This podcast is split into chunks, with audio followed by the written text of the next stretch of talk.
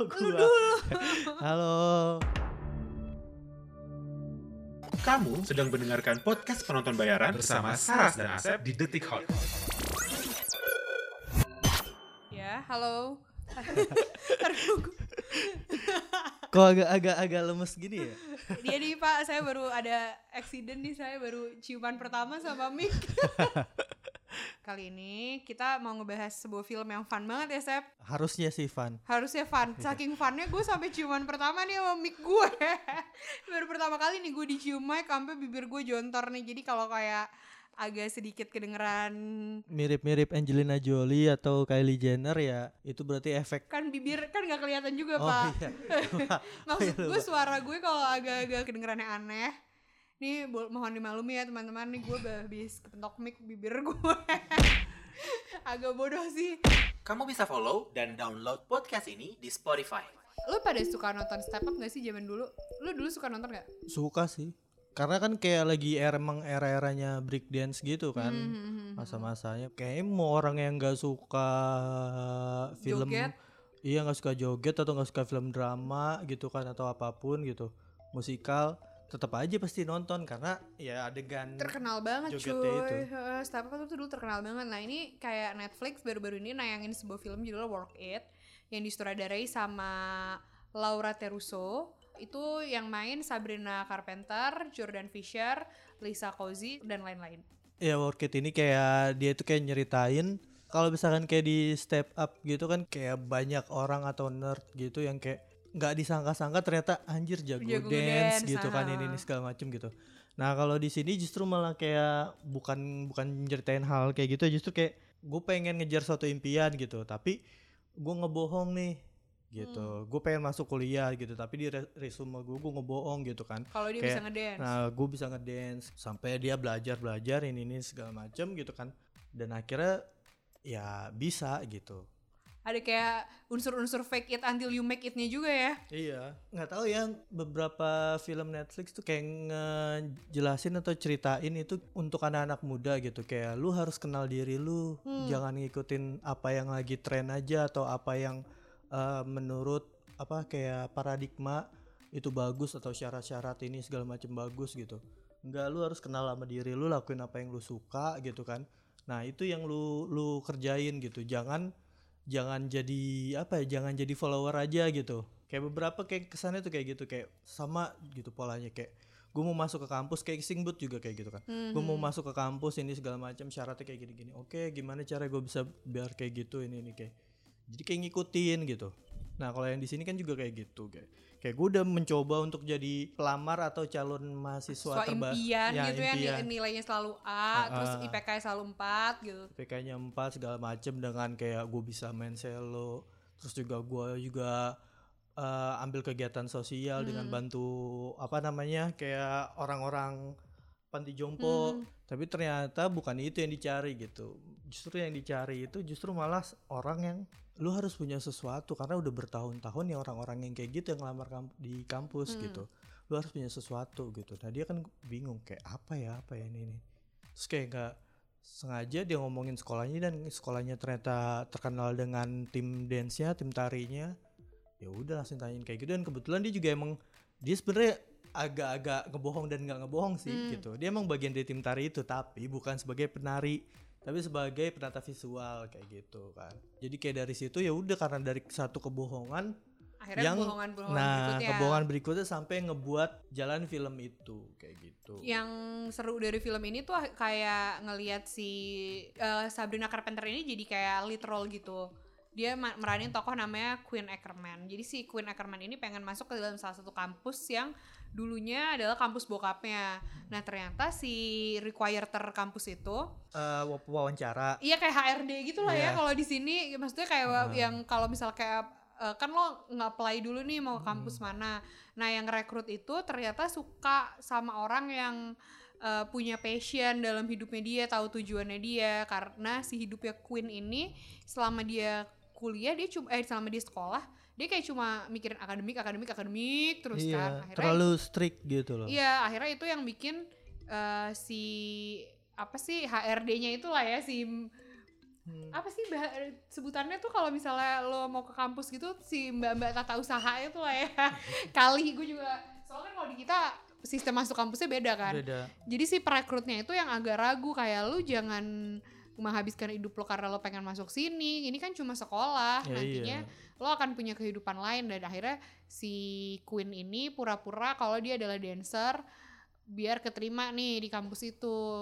Yang serunya di situ tuh ngelihat Queen belajar sih dari nol dari badannya kaku banget dari Hmm. ngedance nyilang-nyilang zigzag gitu Iya, sampai akhirnya dia dari- beneran bisa nari gitu Dari keserimpet kakinya sendiri ya. Ah, ngelihat prosesnya itu sih yang Hmm. menurut gue di film ini tuh lumayan ngehibur biarpun kayak tadi gue sempet ngobrol sama lo ya Sep menurut Hmm. lo adegan-adegan dance-nya nggak terlalu wow apa Iya. gimana tuh lo bisa ceritain tuh Eh, menurut gue sih kayak nggak tahu ya step Hmm. up mungkin karena emang pas lagi masanya gitu kan di era breakdance yang benar-benar lagi booming boomingnya gitu kan sampai di acara TV aja sampai bikin battle breakdance tuh Iya, dulu iya, iya, iya, ya gue ingat. kan? Kayak sampai gitu. Indonesia bikin kopiannya judulnya Oh Baby namanya Iya. Cinta Laura aja Ya kan?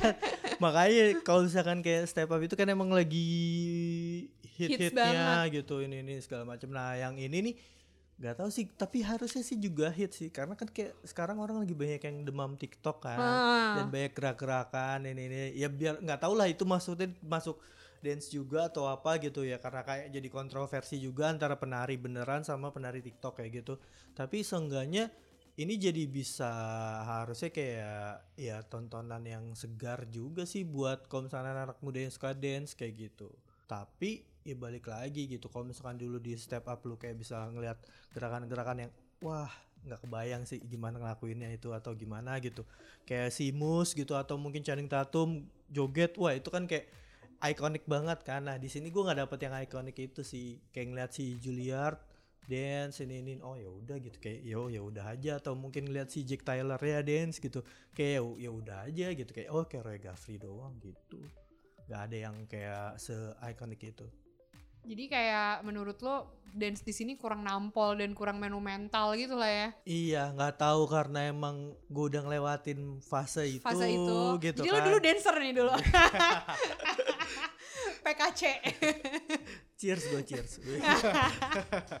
dulu lo udah di SMA anggota PKC lo ya Iya. ternyata Enggak, jadi kayak apa ya? Kayak ngeliat dance gitu, kayak nggak terlalu nggak terlalu seheboh ketika gue masih remaja Hmm. Iya, gitu iya, kan iya. ini, ini. Dan gue malah justru lebih tertarik dengan apa ya? Si alur ceritanya sih gitu. Eh, karakter Alur developmentnya cerita. juga Nah, menarik ya itu menarik banget gimana kayak seorang dance dancer si Jack Taylor kan Jordan Fisher itu gimana lu awalnya lu berasa di puncak gitu kan gara-gara cedera lu lu jadi orang yang ya nggak dianggap gitu lu cuman Hmm. ngajar anak-anak kecil dance kayak gitu kan berber kayak udah lu hilang gitu. Jadi berber kayak satu saat lu bisa jadi selebriti gitu kan tapi dalam satu momen tiba-tiba plek ya udah lu jadi nobody gitu. Nah itu bener kayak gimana sih dia ngelawan rasa takutnya gimana dia ngelawan eh impian yang udah hancur gitu gimana dia ngebangkitin dirinya ya Menarik bagus menarik gitu, gitu, terus juga sama si Sabrina Carpenter juga kan yang jadi Queen Ackerman itu juga gimana lu lu selama ini eh, melakukan sesuatu itu tuh tujuannya ternyata untuk membahagiakan keluarga lu. Heeh. gitu kan. Bagus itu bagus sih bagus banget. Tapi, lo jadi nggak berkehidupan. Nah, apa yang lu dapet setelah itu semua gitu kan? Kayak kayak pas lagi ah, perbincangan di panti panti jompo sama yang Nah, itu. Itu gue senang di situ sih. iya Kayak itu itu kayak- itu adegan yang iya. salah satu adegan yang paling senang ini eh, profesor ya kan, profesor di NCU gitu kan. ini, Ini yang dari di Harvard Law Harvard gitu kan, ini dari Yale gitu misalkan gitu. Ketika mereka tua yang diingat sama mereka bukan achievementnya gitu, bukan apa yang udah mereka raih, apa yang udah mereka capai gitu, apa yang mereka punya enggak. Yang diingat sama mereka tuh justru kayak kenakalan-kenakalan di masa remaja gitu, Hmm. hal-hal seru, hal-hal bodoh gitu kan. Itu yang mereka ingat gitu, sahabat-sahabatnya gitu. Jadi kayak kalau misalkan lu sukses, lu ini segala macem gitu kan. Tapi kalau lu nggak punya sahabat, lu nggak punya memori yang bagus gitu kan, buat apa gitu. Itu sih jadi kayak kayak oh iya, bener-bener ngingetin, ngingetin. Jadi kayak semua hal yang material gitu kan. Asik. Itu tuh jadi kayak Kayak- hidup seribu tahun kalau tak sembayang semua hal yang Nah, material iya. Semua hal yang material tuh kayak ya udah gitu. Cuman cuman cuman ya udah cuman skill cuman cuman ya lewat gitu aja. Nanti ada fasenya lu udah nggak bakal butuhin itu semua dan lu ya udah nggak bisa mempergunakan itu semua. dan gue nangkepnya si per- percakapan itu tuh kayak gini loh kayak lo bakal end up tuh lo akan tua juga pada akhirnya gitu. Kayak ketika lo sekarang lo muda lo jadi ini jadi itu jadi itu tapi kayak pada pada masanya lo akan end up sama aja. Lo kan tetap jadi orang tua yang lo harus pensiun yang lo harus melepaskan semua gelar yang lo punya. Ya, iya. iya kan pada akhirnya gitu. Nah gue ngerasa si Netflix ini kayak gue selalu suka sih beberapa film coming Iya. of age-nya Netflix karena ka- Netflix sering banget bikin film yang temanya coming of age gitu entah Iya. itu series entah itu film sih Tapi mereka sih kayak remaja iya, gitu kayak ngajarin ya udah lu muda Hmm, hura-hura ya kan. asik Agak-agak tua dikit lu foya-foya ya kan. Ketika udah tua ya udah lu istirahat aja gitu. Udah udah udah udah menikmati udah, udah kayak udah cukup menikmati hidup aja udah tinggal nunggu gitu. tapi sebenarnya hidup tuh gak segampang film Netflix sih gitu Ya iya enggak. Cuma maksud gue eh, untuk dilihat essence-nya kayak gue ngeli ah, apaan sih essence essence nggak jelas banget gue. Maksudnya kayak untuk dilihat intinya tuh gue ngerasa kayak Netflix eh ya kayak bener kali kata lo kayak dia tuh selalu punya pola yang sama untuk film-film coming of age-nya dia kayak Hmm. gimana sih oh, kayak anak yang fokus sama satu hal akhirnya mencoba hal lain terus dia mau explore dirinya. Itu tuh eh, kayak premis banyak film coming of age Netflix gitu loh dan gue selalu suka ngelihat eh, film-film coming of age nggak yang cuma di Netflix gitu. Karena menurut gue di situ kayak bener-bener kita bisa ngelihat bahwa pendewasaan itu ternyata proses gitu.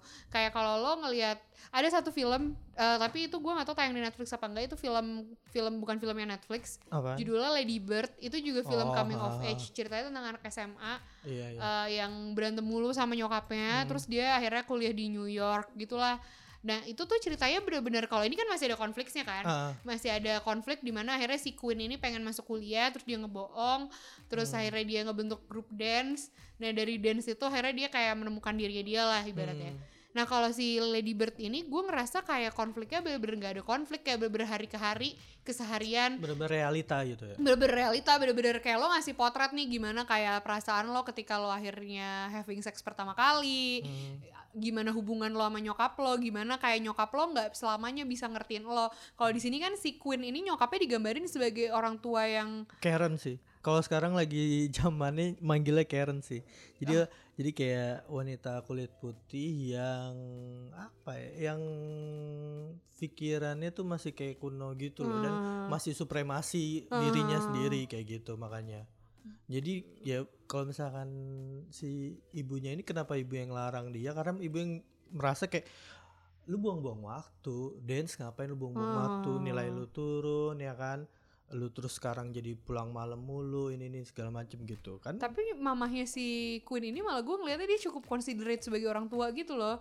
Jadi akhirnya kayak menurut gue kayak eh, konflik yang terbangun antara anak sama orang tua kan sebenarnya konflik anak sama orang tua gue nggak gue nggak percaya kalau ada anak yang bisa 100% tiap hari akur sama orang tuanya. Iya. Karena gue yakin pasti sebaik-baiknya seconsiderate considerate orang tua tetap ada generation gap di mana orang tua tuh nggak akan ngerasain rasa jadi anak anak juga nggak akan ngerasain Iya. rasa jadi orang tua. Tapi kan Nah, gini maksudnya kayak si ibunya emak Queen ini ibunya agak ini considerate gitu iya, loh menurut tapi gue terlalu terlalu apa ya terlalu ngekang anaknya banget gitu iya iya iya. dari kan ini ditunjukin dari beberapa beberapa adegan deh gitu kayak misalkan adegan yang eh, ibunya nggak tahu anaknya suka lagu apa kayak gitu Hmm. terus ibunya eh, ngelatih si Queen buat nyetir gitu. Tapi nggak ada progresnya Iya, gitu. iya, nggak ada iya. progresnya gitu. Itu cuman jadi sekedar kayak eh, kegiatan rutin aja. Ayo gua gua ajarin lu nyetir gitu kan.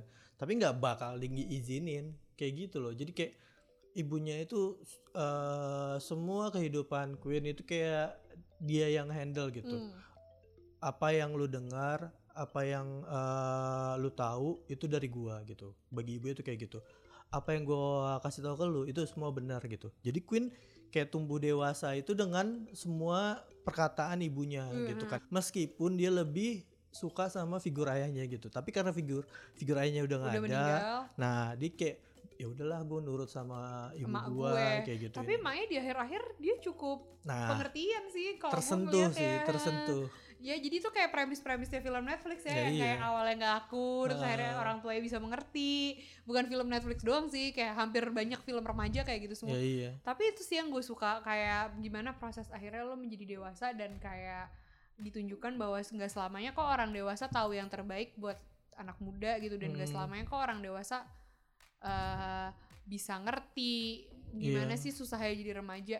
Yang gue suka dari film-film coming of age Netflix, mereka kayak beneran ngasih tahu kalau jadi remaja tuh susah loh. iya Kayak jadi remaja tuh banyak konfliknya gitu. tapi agak terbalik sama film-film Indonesia sih kalau film? Indonesia itu justru kayak ngajarin lu remaja ego lu tinggi tapi di akhirnya gitu lu diajarin bahwa apa yang orang tua lu eh, berikan kepada lu itu tuh benar gitu lu cuma belum Hmm. Oh, belum belum sadar gue aja baru ngeh, gue baru lu ngeh. belum sadar aja iya semuanya itu ham- hampir hampir kalau misalnya konflik uh, Coba coba bapak sebut anak satu film Indonesia. naga benar Tapi Naga Bonar bukan Gitu.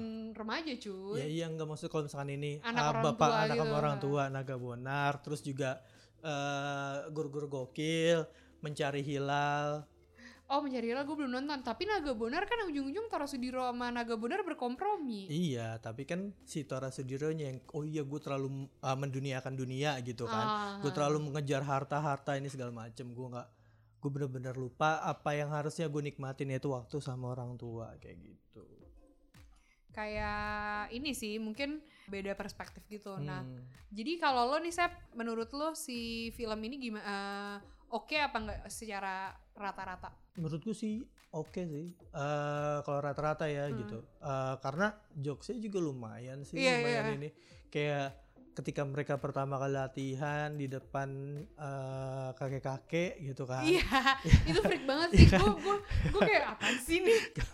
tiba-tiba kakek-kakeknya meninggal gitu. Kayak nonton.